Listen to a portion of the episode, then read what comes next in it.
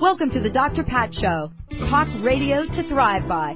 Powerful, inspiring, and coming to you live, bringing you stories of people like you and me, busting through and living life full out. Get ready to dare to wonder what your life would be like if you knew you could not fail.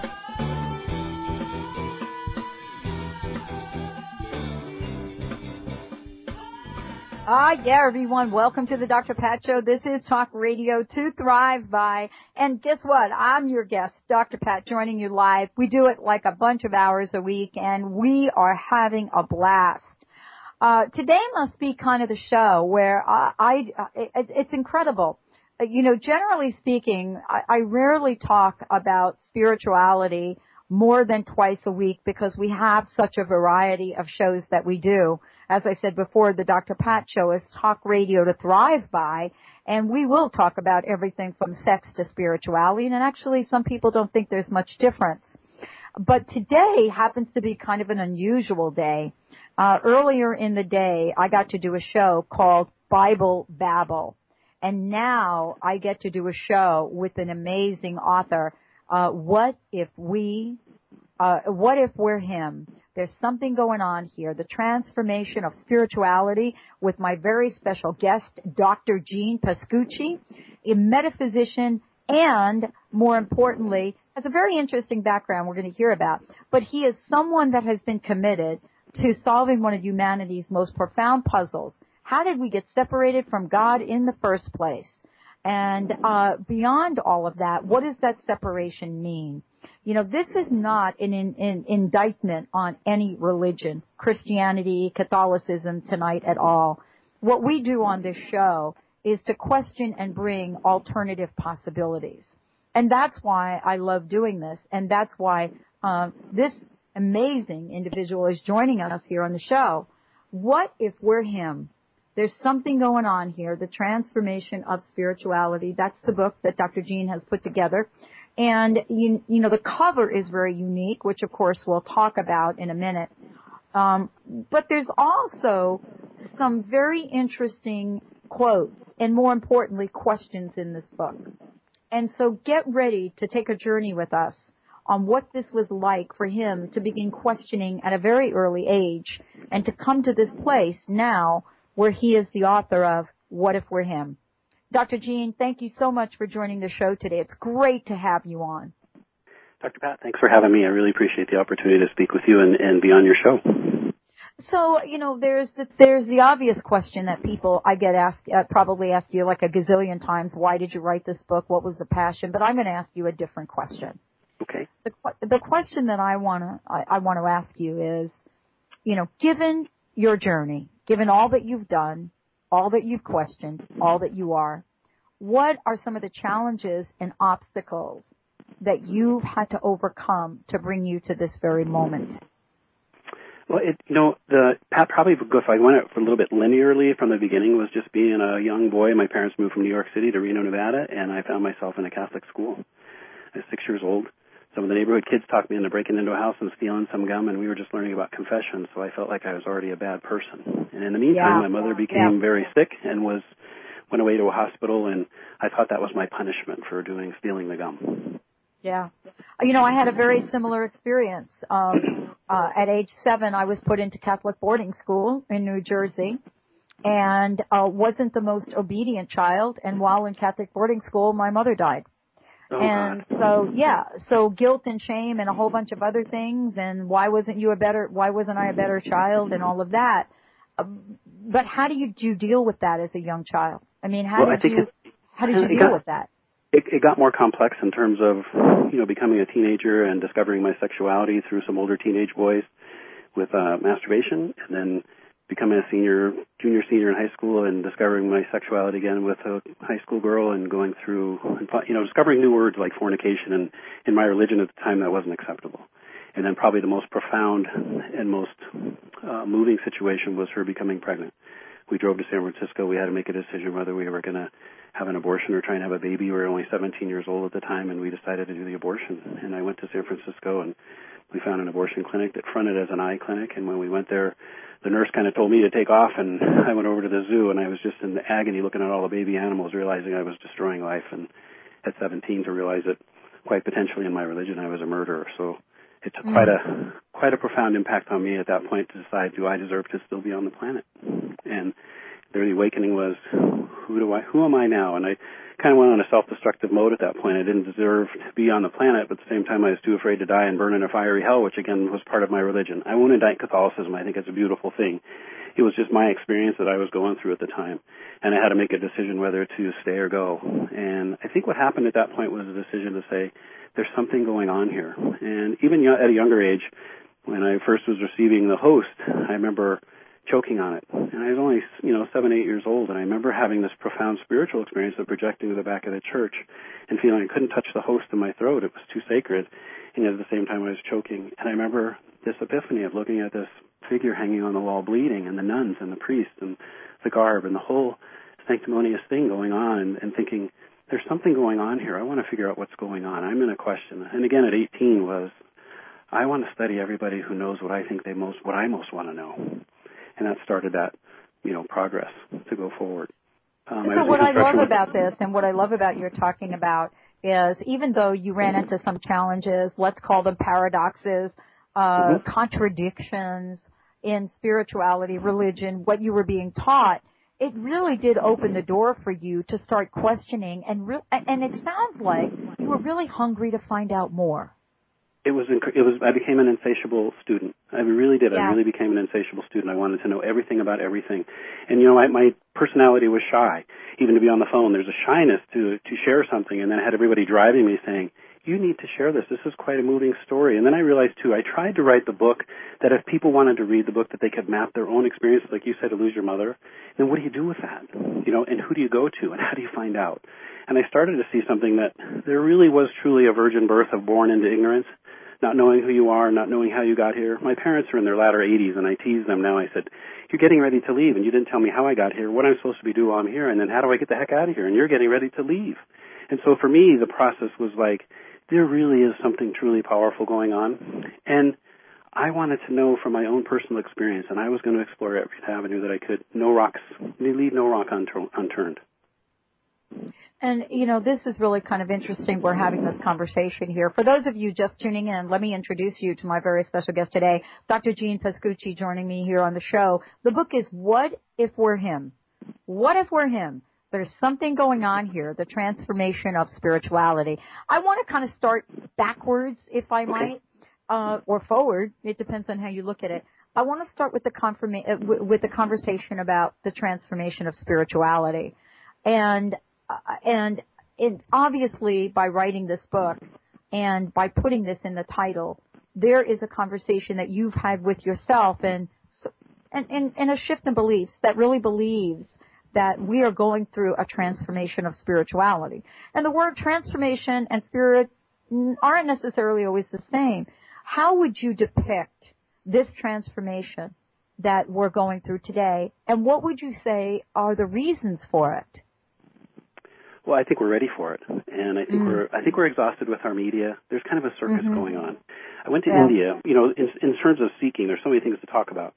I went to India in 1988 with three of my male friends. One of the things that was empowering to me was when I broke away from Catholicism, not because it was bad, just I wanted to explore more. I went to my parents and I said, I am tired of feeling so guilty. And so one of my friends had told me about transcendental meditation, Maharishi Mahesh Yogi with the Beatles in the you know in the 60s. We were yeah. in the early 70s at the time, and we wanted to go to India. So in 1988, we had the opportunity to go. Maharishi Mahesh Yogi was in Maharishi Nagar at the time. There was another holy man, very powerful, and if people want to look him up in the internet, I think he's fantastic, was Sai Baba in southern India, and we had an opportunity to see him. But one of the things that was really interesting, there was a little holy man staying in the ashram, and he invited us into this little area where he was. His mother was sitting on a small piece of carpet. She was in her 90s. He was in his 70s. The fascinating thing to me is in Hindi, she kept telling us to give us candy, and she was teasing. Here I am, a dentist. She didn't have any teeth. And I'm looking at him, and I said, what is it like for you to observe four Westerners coming to India? I'm 12,000 miles away from home, and I'm looking now back at home, but I'm also looking at India. What's it like for you? And he looked at me and he said, cute voice, are you aware of the chakras? Well, people may have not heard of the chakras, C-H-A-K-R-A. The chakras are seven energy centers in the human spine. You have to remember, I'm a scientist and a dentist and a biologist. So the chakras is the endocrine system in the human body. He said you live in the lower self. He says you live in your bowel, your sexual organs, and your belly. You live in survival, sexuality, and power. He says when you go home, pay attention to your commercials and your advertising. We didn't have internet yet, so he said just look at magazines and notice the conversations about survival, sexuality, and power. He says there's another whole place to move into the heart chakra. Compassion and recognition that you are deity.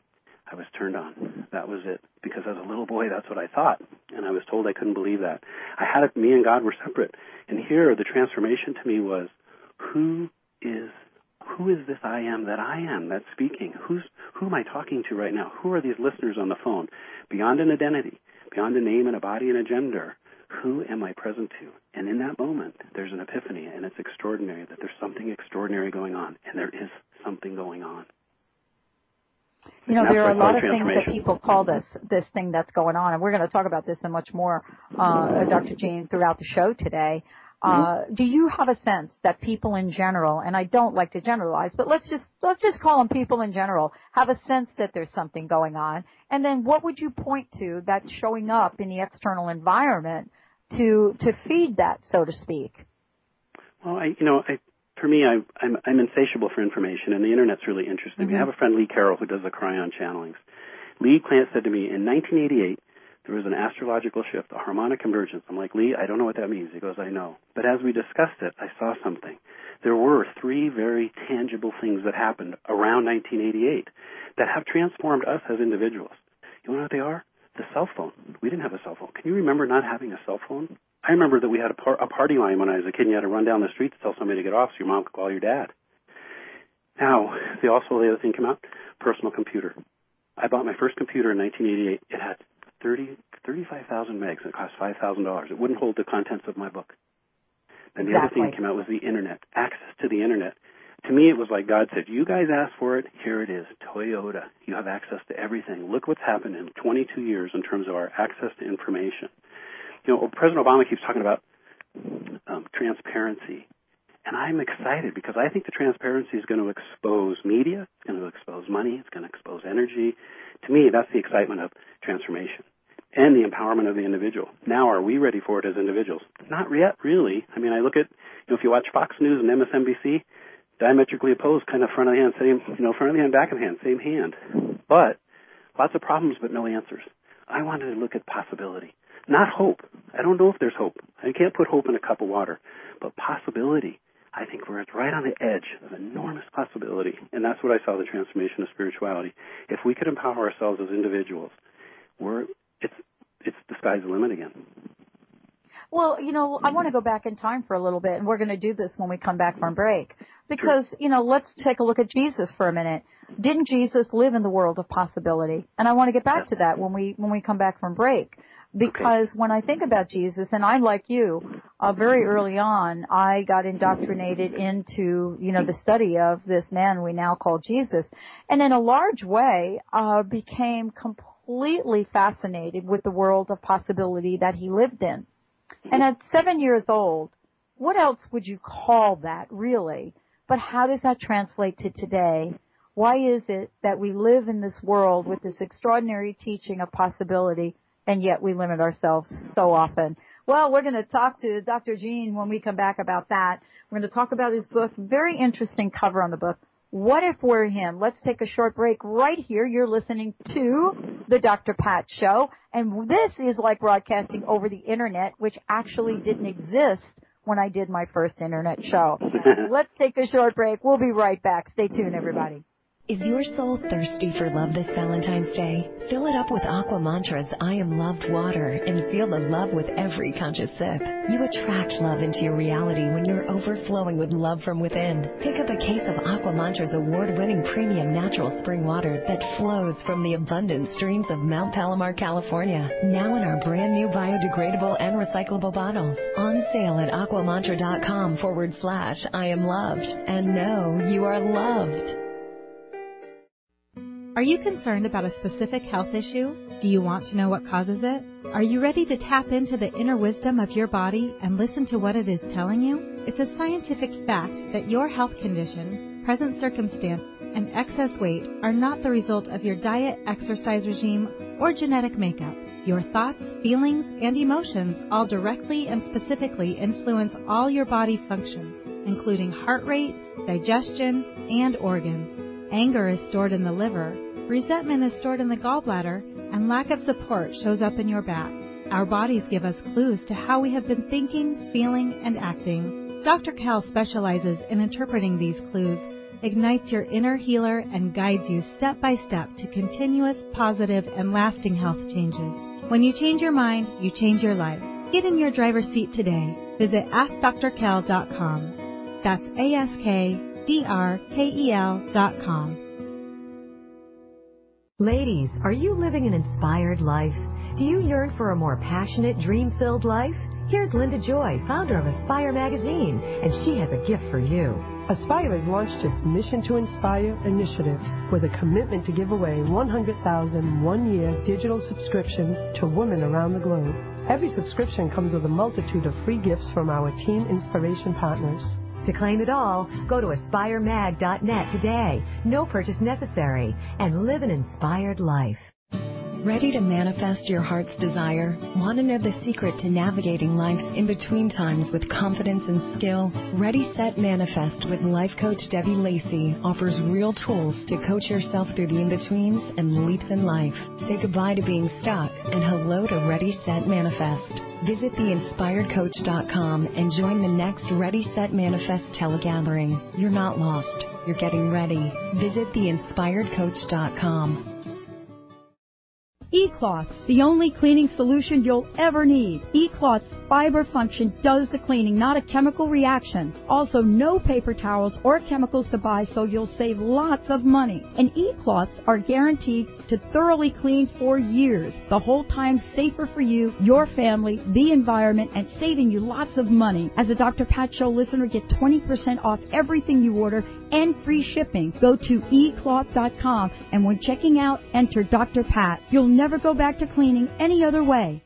Reach your full potential and increase energy with the superfood of the Inca, Maca Magic.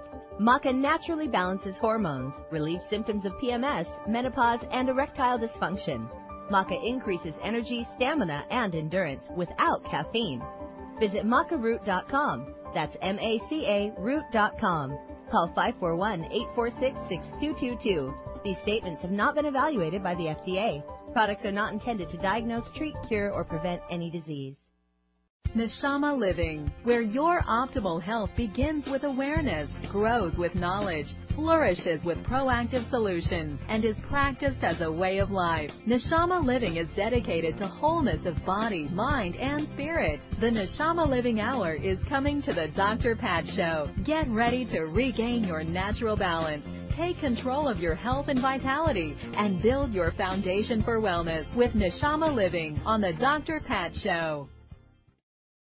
Remember, for our dogs and cats to live long and happy lives, just like people, they are what they eat. Wellness carefully selects wholesome ingredients to create food you can trust to provide the foundation of your pet's well-being. True wellness means every ingredient has a purpose in every recipe they make. You can trust the quality of all ingredients in wellness, from their source to your pet's bowl. Visit wellnesspetfood.com to find a pet specialty retailer near you. Wellness Natural Food for Pets, where true wellness begins.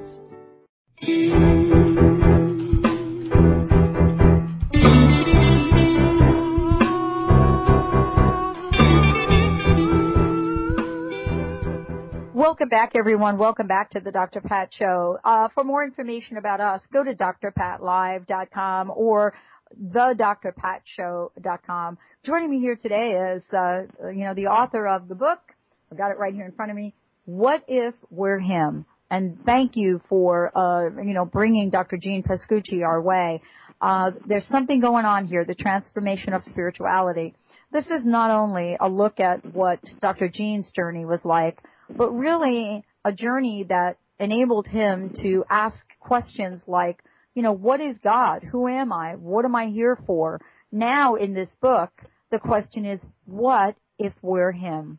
The transformation of spirituality. He gets to share guilt and confusion that dogged him throughout the Catholic childhood and beyond and the extended process of spiritual transformation. He's joining us here today because he's sharing some of the things he's discovered. And most importantly, some of the questions that many of us have asked ourselves, but have been afraid to ask ourselves openly.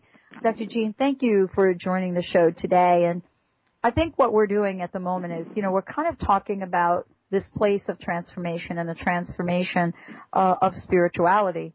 And I had an interesting conversation with someone today, and I asked the question, you know, are we truly moving to a place of greater consciousness, or are we simply going back in time and remember the greatest, the greater consciousness we used to have? And I think that's an interesting question because it really taps into what we were saying before about living in a world of unlimited possibilities. And I actually referred to Jesus in terms of my relationship and, and really understanding the world of unlimited possibilities that he lived in.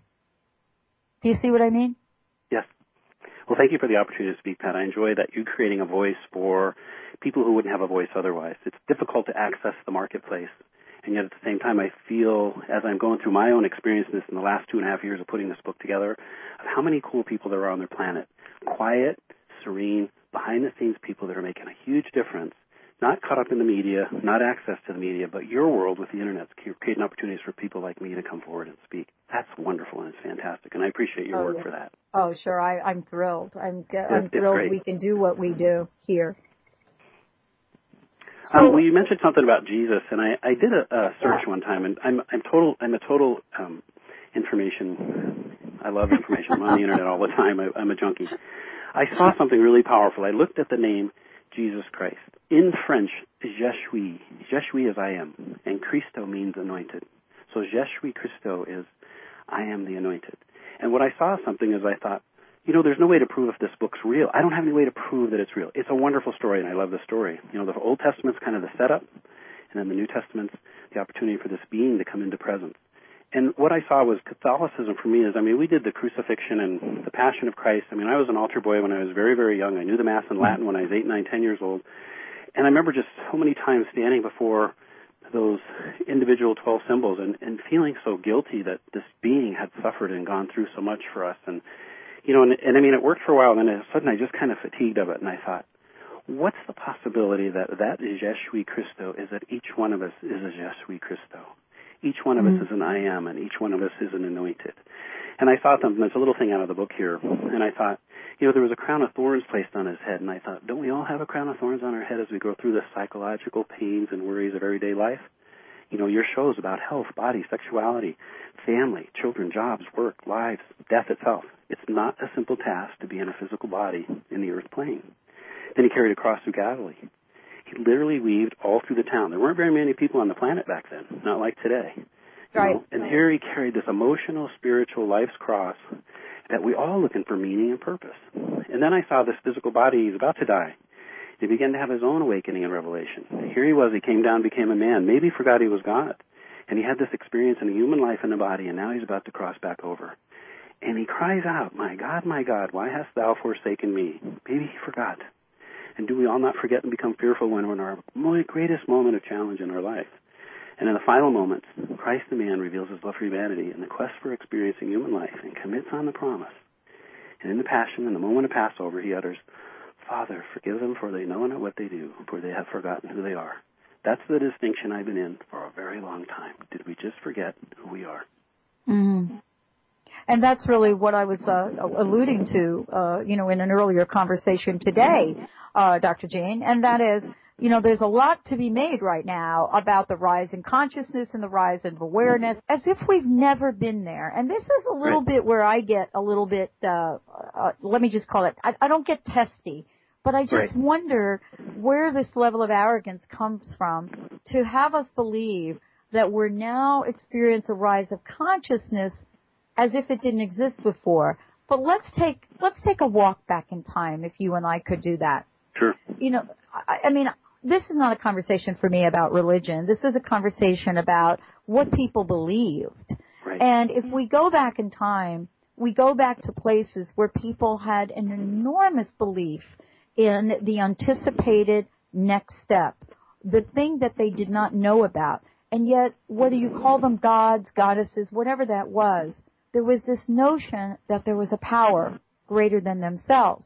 Some people say that that's not necessarily a rise in consciousness, that we're on an evolution. And I wanted to ask you about that because you've studied this. Well, I, you know, I think for me again was looking at that chakras. When you look at when you move into the heart chakra, it's mm-hmm. about compassion and recognition that your deity. It also mm-hmm. has to do with being moral and ethical and honest. We have a really difficult society right now that's completely out of control. Here's what I see, Pat, that's going to happen. There's a lot of noise about the 2012, the Mayan calendar. I think it's already happening in terms of the shift and the transformation of consciousness and yeah, an awakening and an awareness into higher consciousness for each one of us individually. Now, we can study it. The thing that bothered me about church was we, I could never get there from there because I always had to feel bad and I was always guilty and I thought there's no opportunity out here. There's no possibility in this distinction that I can break through and say, but I think I'm him. You know, the, you know what, there was a thing in the Bible that I was fascinated with where it said, "Be still and know that I am God." And I thought that bothered me from when I was a teenager. And I have a cousin who's a very powerful minister, and we had, we were in the discussion about it, and I said, you know, if that was written semantically correct, it would have said, "Be still and know that God's God." It also said, "There shall be no false gods before me." Again, semantically written correctly. There's no false gods before God. So what I saw was this enormous possibility. Can you stand in the responsibility? That's the terrifying part for everyone. What if you're him as a possibility? You know, I wrote it as a supposition in the book, a question, an inquiry, just something to look and think, what if? And if you could stand in that what if, Werner Erhard is one of my heroes who did est and all the training. That was I was just going to ask you about the chapter that you wrote about there's more to winning than meets the I. I. You know, and who is this I? And who am I without the I? Who is anybody without their I? We're all the I am. It's a collective agreement.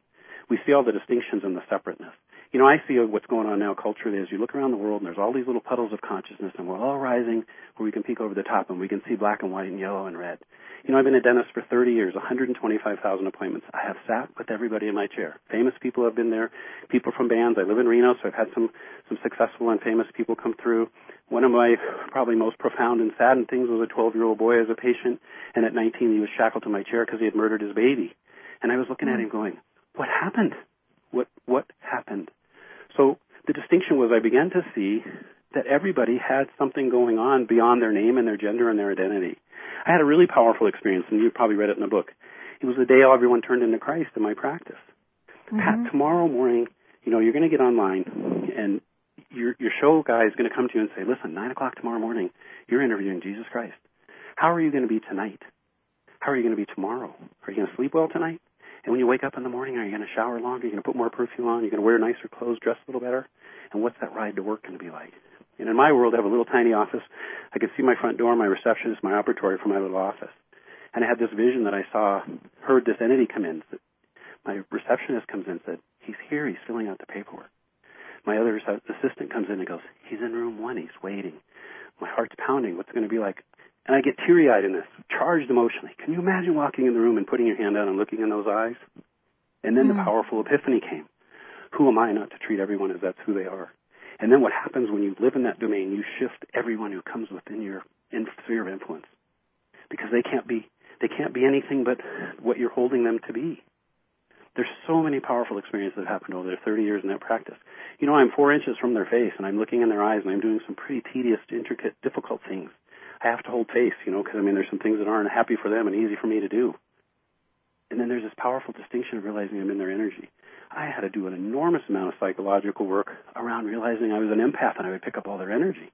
I knew everything that was going on in their life. It was fascinating, but I was literally inside their physical space. And then it was enormous because it was like they were all me. They were hmm. all an I am. They were worried about the same things I'm worried about. Worried about our government, worried about our country, worried about money, worried about their family, their health. All those distinctions, all playing out all the time for every single person. Drive down the road and get your attention off yourself. And if you're in traffic, what if every one of those people, they're all I ams. They're all worried like you and I are. They're all trying to get home. They're all worried about their family. They're worried about money. And then I saw a really powerful distinction. Each one of us, all we want is an experience. Experience. We're in this earth plane. All we want is X past, parry around and essence. We just want the essence of having been here. And if we could break that separation, that's what's killing us. You know what I mean? We're at war with one another because we don't see the who we are. I get wound up in this conversation. well, it's, it's such an empowering thing to live in. Well, you know, let's talk about this and let's go back to, you know, the conversation about, uh, you know, that many people have. And, I, and actually, there, there are some, some, uh, some folks that are very confused right now and looking for answer, and, and answers. I mean, uh, you know, there is one of the first uh, scriptures, one of the first things that I learned or learned about. And honestly, I don't know where I learned this. I think I learned this at a very young age. I think I had an aunt um, that would say these things. I, I can't actually remember them. Right. To be they're there though. They're present and they're real for you. They're real for me. But one of the things yeah. I remember uh, was, you know, the conversation and the question about greater things than these uh, you know, we shall do, he shall do, you shall do. And right. the question now in, uh, if you go and you look at this, people are saying, well, maybe Jesus didn't mean that. Maybe J- Jesus didn't mean greater things than these, meaning greater things than I'm doing, you shall do. That's blasphemy. But is it really, Gene? I don't think so. Because mm-hmm. the reality for me is if, if we could open to the small possibility, I know it's going to drive people crazy. If you can open to the possibility that you're something more extraordinary than you ever knew, and you stand in that possibility, you know, the thing that started happening for me writing the book was I started having epiphanies, and the more open I got, the more things opened up, and I found myself in really interesting places, and things started to happen where I realized I can never be the same. You mm-hmm. can never be the same when those things happen. So, are we doing greater things than Christ? I mean, the poor guy had a donkey and, and fished and and here we are connected at a level with millions of people, billions of people. We're almost seven billion people. I mean, I, I look at the possibility that creation and spirit is in terms of how many possibilities there are when you have seven billion people. I mean, I don't know if we can get into this conversation. I was looking at the sexuality piece, and I saw you in the interview in the beginning when you said you can't tell the difference between spirituality and sexuality. And mm-hmm. I speak at the university here for the human sexuality class every time they do the thing on spirituality and sexuality. And what I saw was this enormous, fantastic possibility. Can you imagine there's 350 to 500 million sperm in one ejaculation? One man can mm-hmm. populate the earth in a week. Mm-hmm. Can you imagine there's that much possibility in one human, and there's 7 billion. So I looked at it and I thought, isn't it interesting too, by design, I saw this that if a man and woman spend time together and they both allow themselves to experience one another, and in the same moment experience the orgasm, what happens? Everything drops. There's no identity. There's no man. There's no mm-hmm. woman. There's just one pure being, union, communion. That's the true communion, right? One voice. And then I saw this wonderful distinction as a biologist that in that moment we create the possibility for another being to come into the game. How exquisite is that? And then I saw a really powerful thing. I know you said something about the cover of the book, and if you want to get into it, it'd fit right now. Well, yeah, let's talk about the cover of the book because I think there, you know, it's it's fascinating. Well, there's several elements. There's several elements, and I was tried. Uh, they tried to talk me out that. of it. Let's describe it yeah. for our listeners. Well, what I kept seeing is a lot of my work has happens at night in, in a, like almost like vision quest, and I try and stay mm-hmm. asleep with a yellow pad by the bed. And what I'll do is jot things as it comes in. I started having really powerful dream states, and I had a wonderful friend who said, he's a very metaphysical being from Germany, and he said, start journaling this because it's very powerful information. So I started seeing the cover of the book because the title was always there. What if for him? What if for him? It was always permeating me. And so my mother gave my father. He's eight. My dad's 87. He's had several strokes. He's in a rest home. He's by my sister, and we go and visit him. And he's wonderful. His mind's still sharp. He's getting a little Alzheimer's. So my mother gave a picture to him of a picture done in 1940 by Warner Sallman. It's the most famous Catholic picture of Christ. My mom gave it to him to carry in his wallet. And I remember I always honored that picture. We also had it in, in our house. So that I kept seeing that picture. On the flip side, I kept seeing another face. As it turned out, one of my friends who worked on all my computer work married a woman from Romania. She had five degrees and was working for $100 a month in a library in Romania. And he brought her to the United States. And her forte was photography. And I said, Do you think you could capture my face asking that question? And she says, What are you trying to do? And I said, Remember a Cracker Jacks box when you could flip the little thing, the toy in the bottom, and the cow would jump over the moon kind of thing? I said, I want to create a lenticular image on the cover of the book, and I want to take these two faces and I want them to morph back and forth into one another. And so she figured it out, and we found a company that could do it. And uh, it was called Virtual Images in California. So we took the two images of the pictures. What we put in the backdrop of the of the photograph is there's a picture of the sun, and the sun is connecting the two foreheads, the third eye, and then it's also connecting in the ocean. What I saw my best friend's wife died of pancreatic cancer, and he and I went to Mexico together to just escape his insanity. Mm. And while we were down there, we were we played golf, and we were on a golf course. And I walked over to the the ocean, and there was the water was really crashing up, and the light was really really bright, and we were had multiple groups in front of us, so we had about 20 minutes before we were going to hit the ball. And I'm staring at the ocean, and all of a sudden, here's this sunlight penetrating earth, and it is so bright, and it's at an angle. You know, when the sun's so bright, it makes your eyes hurt. It was Mhm. that bright. It made Yeah. my eyes water. And I'm sitting there, and again, remember, this is a scientist and a biologist and a dentist, and then there's the mystical, spiritual piece. I saw this matriculation of energy of the sun penetrating the earth. Almost, you know, I mean, it was like a, there was this giant phallic symbol penetrating the water. And in the moment, all of a sudden, creation came, and I just saw everything evolve right out of that moment. And then it ran down the water into my legs. It almost knocked me to the ground. And I, I started to cry. My friend came over. Said, "What happened?" I said, "I don't know if I could explain it to you. What just happened?" And I said, "But I saw something. I saw the sun as pater, as light, Father, and I saw the earth as Mother. We call Mother Earth mater. As a chemist in biology and chemistry, mater, the elements mater, carbon, hydrogen, oxygen, nitrogen." This gets into the physical component of it. I saw that Mother has the ability to take the elementals of the earth and put it into a room and create the possibility for a breathing apparatus, a physical body. And I saw the light energy, the sun penetrating as Father consciousness. And you matriculate those two energies and you have this enormous miracle right in front of you. And I sat there and I wept.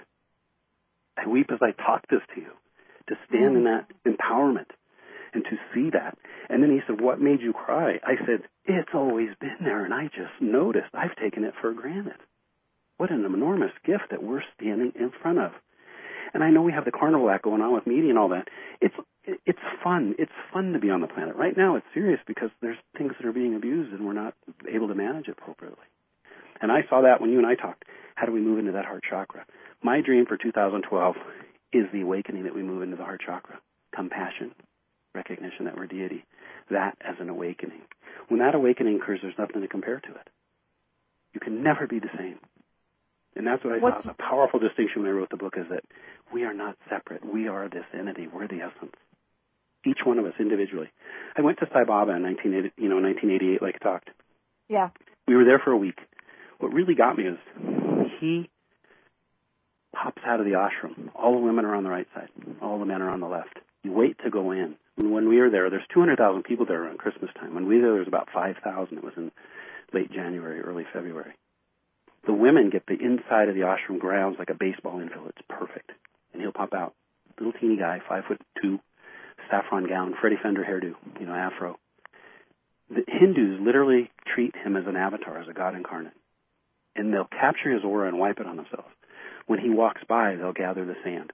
If you get on the internet, they'll say he's a fraud and a fake and all that. I didn't experience that. The last day that we were there, I grabbed my camera and I was going to go into the ashram ground. He had a big Sikh bodyguard and he grabbed me. He said, I'm sorry, you can't go in because he doesn't want you to disrupt all the devotees. He said, but if you want, you can take a picture from the outside wall.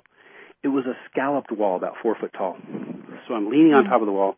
I've got an old regular film camera and I'm fiddling around with the with the film and he came out and Baba would stand with his hand they call it a mudra. It looks like he's asking you a question what? So his right hand would be raised. He looked down the barrel of that camera and I had a samadhi experience. It's a moment where you completely lose yourself. I couldn't tell if I was him or me.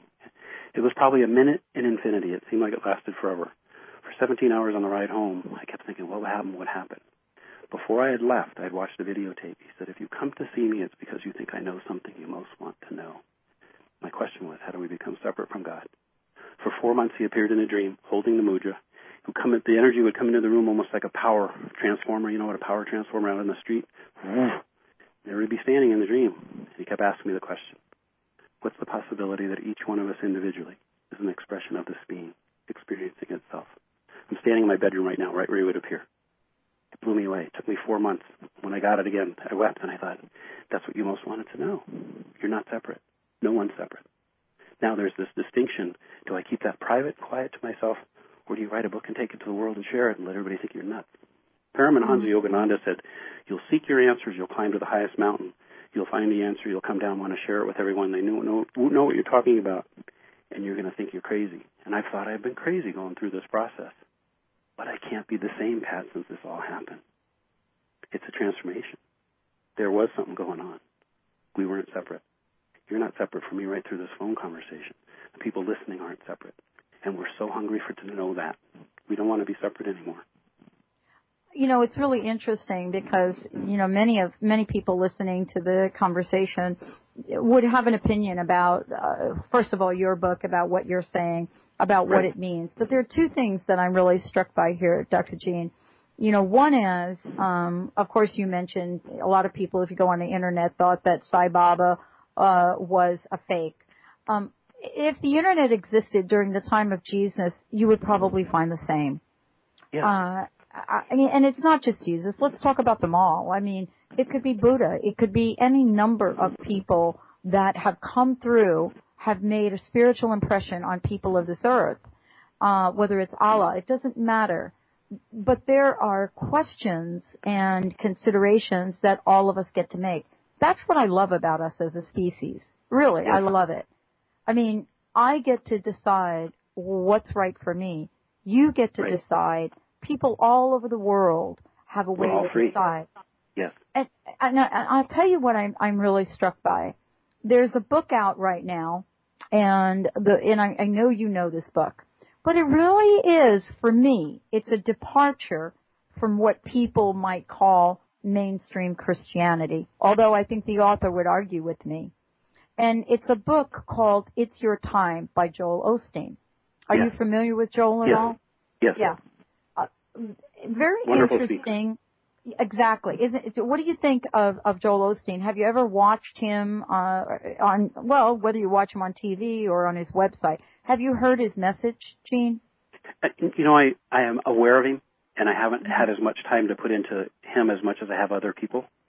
Well, let me just give you an idea, and this really is going to back. This is going to go back to what you actually started to talk about and what you've just said here recently. You know, when you pick up a book or you listen to a, a minister of one of the largest churches in the country. The country, right? Exactly. I mean, it's crazy if you if you take a look at his practice, his church, and what he's built. But then you kind of look at his ministry, and the book, the book that he writes, "It's Your Time," and, and it's activate your faith and so forth. He goes on, achieve your dreams and increase in God's favor. So this is not a book about if you don't do, if, if you do this, you will die in hell. This is a book about possibilities. This is why I'm bringing it up. Because it brings us back to the possibility. And so one of the chapters in the book says, God remembers you. But the question then becomes, why do we forget God so easily? I saw something really powerful that, you know, the Pope just came out, they came out with new sins. You know, sins against nature, they don't want to, the stem cell. Uh, ridiculous wealth is one. And I almost saw it as a distraction. I saw there's one sin. And for me, there's only one sin now. It's forgetting who you are. And there's mm. only one absolution. It's remembering mm. who you are. It's us mm. remembering who we are collectively. Mm-hmm. And I, my dream right now is that's going to happen in our lifetime. I think that's why those of us who are here want to see it happen. We want to experience mm. it. You know, this thing with greed, the banking, all these things that have happened it's kind of the end of an old energy. And you can tell it's a little bit terrified because I think it knows it's ending. I think we're going to see through all of it. I think it was the whole purpose of the internet. Everything's available. I mean, from the worst of the worst to the best of the best is on there. What's your attention on and what do you want to experience? So, for me, the real challenge is that we've grown up with a stigma that we can't, you know, have you ever seen yourself? You've never seen yourself. If you look in a mirror, it's a reverse image. Left is left, and left's right, and right's left. If you see yourself right. on a piece of paper, so mm-hmm. I'm experiencing myself now through you and the listeners. Am I appropriate? Am I, you know, am I accurate, or, or I'm just sharing? And so my fascination is what's available to us between right now and the next, say, three to five years, because we're into some dire straits as far as humanity goes.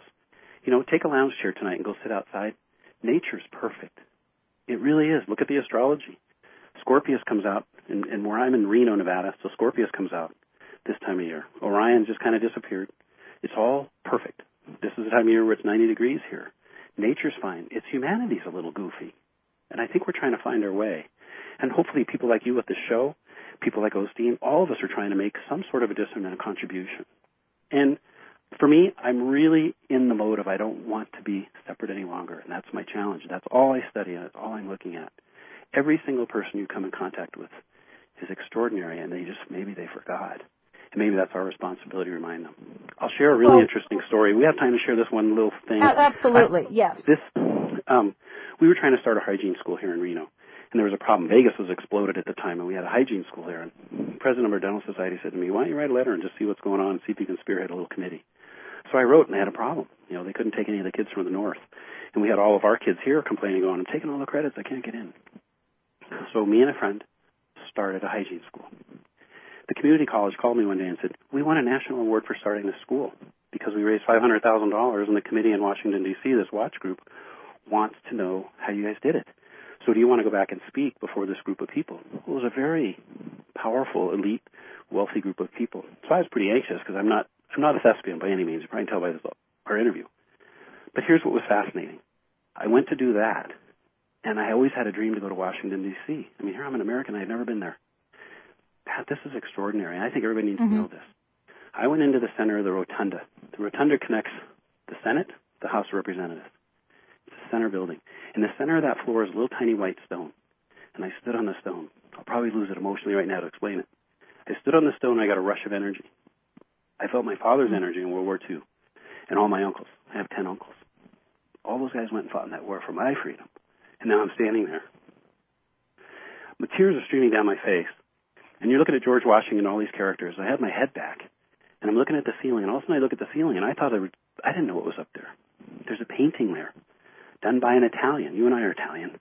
Brumidi, Alexander Brumidi. The title, when I came home, I had to look up what the picture was. It's called The Apotheosis of George Washington. Theos is God, apotheo, to become one with God. George Washington is sitting on that ceiling, sitting at a small dress, a desk, dressed in a purple gown with a rainbow beneath his feet, surrounded by 13 maidens, and he's surrounded by the allegories of life, war, agriculture, mercantile. You know, mercantile. Then between that and the very dead center is a small cloud pattern. And I went, oh my God, this is a portal. And you know what's on top? I think it's Sacagawea is the statue of freedom. Mm. Freedom and liberation from the physical life. So the other thing that's really fascinating, that building is a representation of St. Peter's Basilica. Below that little white stone is George Washington's grave. But he's not buried there. He went out the apotheosis. He went out through the Statue of Freedom. The United States Capitol is a sacred chapel. That's extraordinary. And you, you know, and this is really again, you know, what we're talking about is having that discovery. Your what you discovered. You know how many people have probably walked through there and have never made that discovery? Never knew it. And I figure some of those characters that are there right now would want to paint the ceiling. Yeah. you know. Uh, I don't think they'd want to paint it purple. I think they. you're right. I don't. But it's amazing the mythology that's in there. Uh, they wanted to hang the purple uh, what do you call that? Teletubby. Yeah. Uh, so yeah, exactly. Well, I want to acknowledge a man named William Henry because when I came home, I found I discovered William Henry, who's done an enormous amount of research on this. And yeah. the book, he he is so powerful, and I mean that's where I discovered a lot of this information. Because when I stood there, I thought, my God, I just went back here to do a you know an acceptance thing and tell these people how we had raised money for our school, and all of a sudden that happened, and it was so profound and so powerful. And that's what I was telling you. All of a sudden, as your eyes open and you awaken, you start seeing things you never saw before, and then you realize the whole thing. I almost feel like we reverse engineer consciousness. You, there, you know, there's two births. There's a birth of ignorance. You come in and you, you're hoping somebody will feed you and change your diaper. And then I saw there really is possibly this virgin birth. There's no sex involved. It's an awakening. Mm-hmm. The awakening mm-hmm. is you become aware of who you are. Mm-hmm. It's not male or female. It's not based in gender. It's based in consciousness and awakening and an awareness. It's huge. And I feel like we're right on the threshold of that happening. Then I feel spiritually committed. I mean, you know, I sit here and I write this book and I sit in my room here and there's the days I think I'm a total nutcase and I shouldn't do this. And then there's the days I have an opportunity to speak with you and I get so charged and excited because I feel like you and I are becoming the elders yeah, that's that. That's the truth. But let's. We're let, I want to talk about it. I want to talk about another elder right now because I think there's a phenomenon I want you to. I want you to comment on. And I mentioned it earlier today, but I really didn't. I didn't understand the impact of what I said until later. I want to talk about James Cameron. I want to talk about the man that was behind the movie Avatar. Yes. And the reason I want to talk about this is because we talk about how divided we are around spirituality, around religion, around values.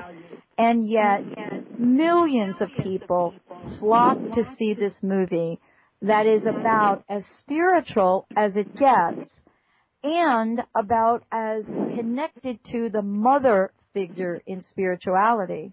And Yes. I want to ask you, how do we explain that? Well, you know, the movie Avatar.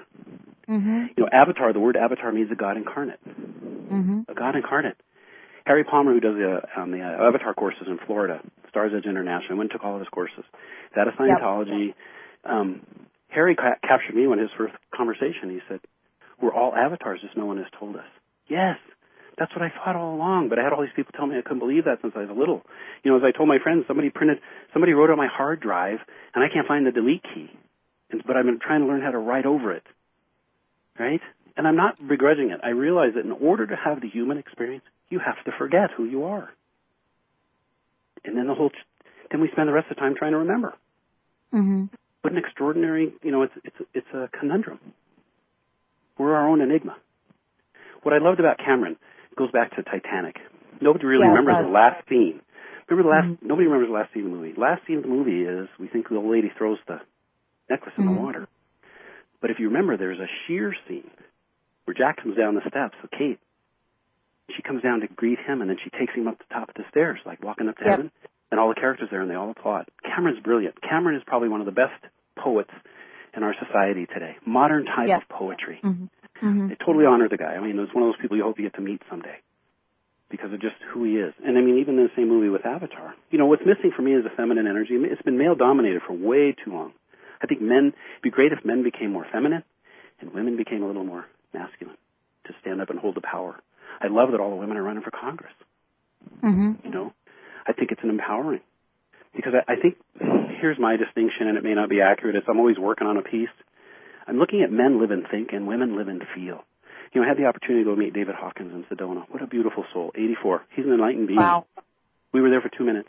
I waited at the end of the line just to go up and say, "Can I look in your face?" And he said, "What?" I said, "Can I look in your face?" It was interesting to drop into a sea of consciousness. And he hit me on the mm-hmm. arm and he gave me a hug, and like we both knew. You know, and he made the distinction. He goes, "You know, once you step out of this physical body, you go, what the heck were we putting up with all that nonsense for? It's fun to Mm. be here. It's fun to be here, but it'd be a lot more fun if we remember. Because then we're not going to, we're going to stop hurting one another. Well, and isn't that the message of your book, really? Yes. I mean, isn't the isn't isn't and and it's exactly like uh, I mean, you know, whether it's Joel Osteen or or whether it's you know my guest today. Uh, uh, and I, I want to make sure everybody has the website. Uh, you know, my guest today, joining me, Dr. Gene uh, Pascucci. The book is uh, "What If We're Him," and the website is whatifwerehim.com. I want to make sure that you all know that www.whatifwerehim.com. Do we need to Uh, make a distinction, Dr. Pat? It's W-E-R-E because the internet doesn't like apostrophes. So they they cannot stand apostrophe. HTML code does not like apostrophe. uh, so, uh, and and you know this has been. Um, I want to thank you for joining me here today. And as we we get ready to wrap up, I want to go back to the remembering part because I, I think that it's it's a great message for all of us to be on the airwaves to say, look, let's all remember. Let's all remember kindness. Let's all remember compassion. Let's all remember love. And then we get in our busy day Yes. and the question, and I guess the last question I want to ask you today is, what is at risk if we don't remember, Gene? I think it's suffering. Mm-hmm. And I think that's what we're doing. We're suffering because no Mm. one, you know, I, my impression is we're not allowed to know, and we, and then I realized the virgin birth is you have to find out and remember for yourself, and you Mhm. remember for yourself it's transformation. Transformation. Um, there were some things that came across. There's an art piece of art that I had in my house, and I had to find the woman to see if I could use it. It had been there for 15 years, hanging on my wall. At 12 o'clock midnight on a Friday, I'm doing a Google search looking for this photograph, and the woman's name was Ann Roth, and she's in her 70s now, and she has a website called WhereAngelsDwell.com. Mm-hmm. And she Yeah. said, "I want to know why you want to use this picture." It's on the back of the book. Yes. And it showed a being, and we were in a course where the woman said to us, I want you to envision a being of light. And then what I want you to envision is a ball of light. And in that ball of light, you're handing, you're handing your most greatest desires to your future self. And Anne was so cool to allow me to use the picture. She's a beautiful soul, and I love her work. But what happened is there's a quote, and what came to me was the awakening occurs in a moment, and when it does, one sense of God becomes a sense of one's own conscious presence. And when that happens, you can never be the same. There's nothing mm-hmm. to compare, Pat, to the empiric awakening that God is our own conscious presence. And when we make that, we're going to transform this planet. It's going to be what we always hoped it would be. And it's going to have the potential to go back to where it was and what we wandered away from. And now we're going to go back. That's my hope. That's my dream. That's my work. It's my mission. Gene, it's my passion. Wow. Thank you so much for being here. Thank you so much for um, being uh, just an incredible catalyst for all of us to start asking more questions and to remember who we truly are. Um, let's make sure we give out the website again and let folks know how they can get a copy of the book. Okay. Uh, website's www.whatifwerehim.com, W-E-R-E. Um, you can go on the website. You can even order the book from there. You can go on Amazon if you want. It's on there as well. And I hope you'll get on the website. Um, there's blogging. You can email me. You can talk to me. I'm, I'm very available. And um, so the same as my wife. So I really appreciate the opportunity, Dr. Pat, to do this. And well, thank you really for making, thank you for creating a voice. Thank you for creating a place for us to have a voice. I appreciate that as well. We have the most incredible listeners on the planet, and uh, and I want to thank all of them right now for tuning us in and turning us on each and every day. Uh, and many of you are right on top of it when we don't get those archives up in time. So we're doing a much better job. Thank you all for supporting the Dr. Pat Show, for supporting our guests, for supporting the many people that are out there claiming their birthright, and that is the divinity of voice. And so from until next time, all of you, please remember who you are. Remember the brilliance. Remember the joy. Remember the power. Remember the compassion and remember the love. It's your birthright. We'll see you next time on the Dr. Pat Show.